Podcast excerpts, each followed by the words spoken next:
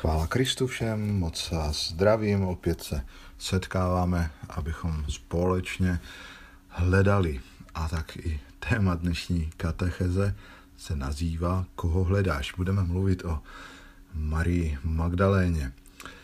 A tak podívejme se na její příběh, který je napsáný v Evangeliu podle Jana v 20. kapitole, první až 18. verš.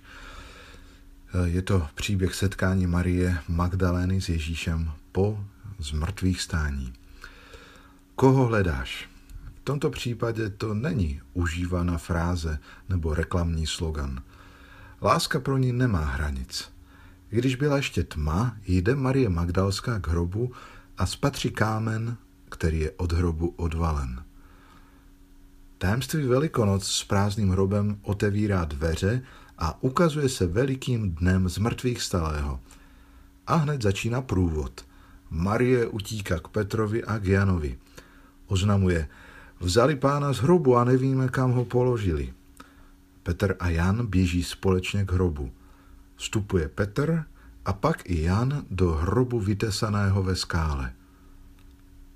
Vidí a věří. Učedníkovi, který miloval Ježíše, stačí vidět prázdný hrob, aby uvěřil.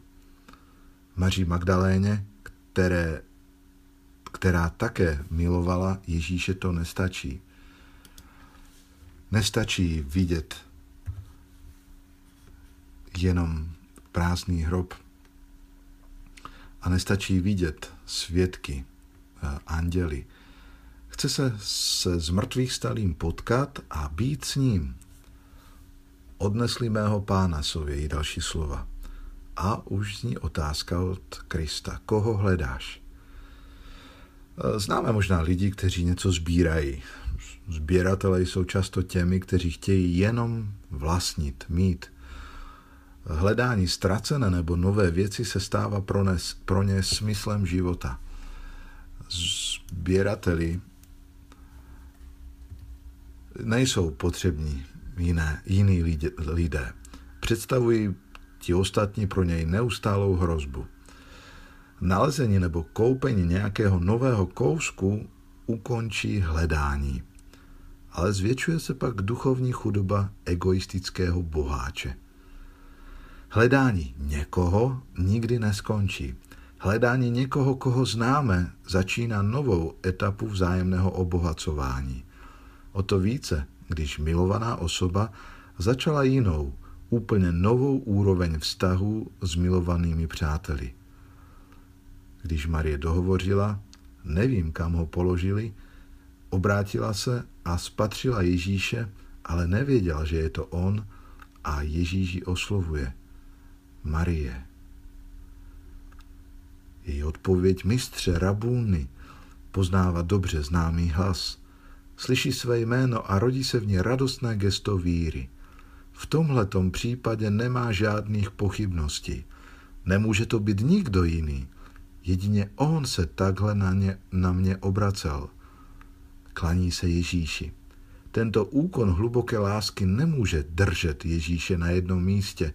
Ani ona, nositel dobré noviny o zmrtvých stání, nemůže zůstat stát. Nedotýkej se mne, Dosud jsem nevystoupil k otci, ale i dík mým bratřím. Víra rodí a prohlubuje adoraci, ale současně u ní nekončí. Z mrtvých stali Ježíš překračuje hranice času i prostoru, aby byl všude a pro všechny. Nic a nikdo nemůže odůvodnit vizi, že církev má být statická a pasivní.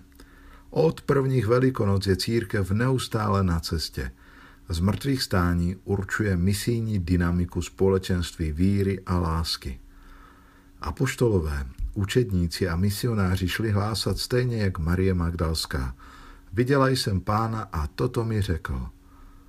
Jenom vidění a dotýkání se Boha může zrodit důvěru, důvěryhodného svědka víry. Pro lid starého zákona těmi svědky byli proroci – pro prvotní církev se jimi stali apoštolové a mučedníci a pro nás, lid nového zákona, jsou jimi svatí a blahoslavení.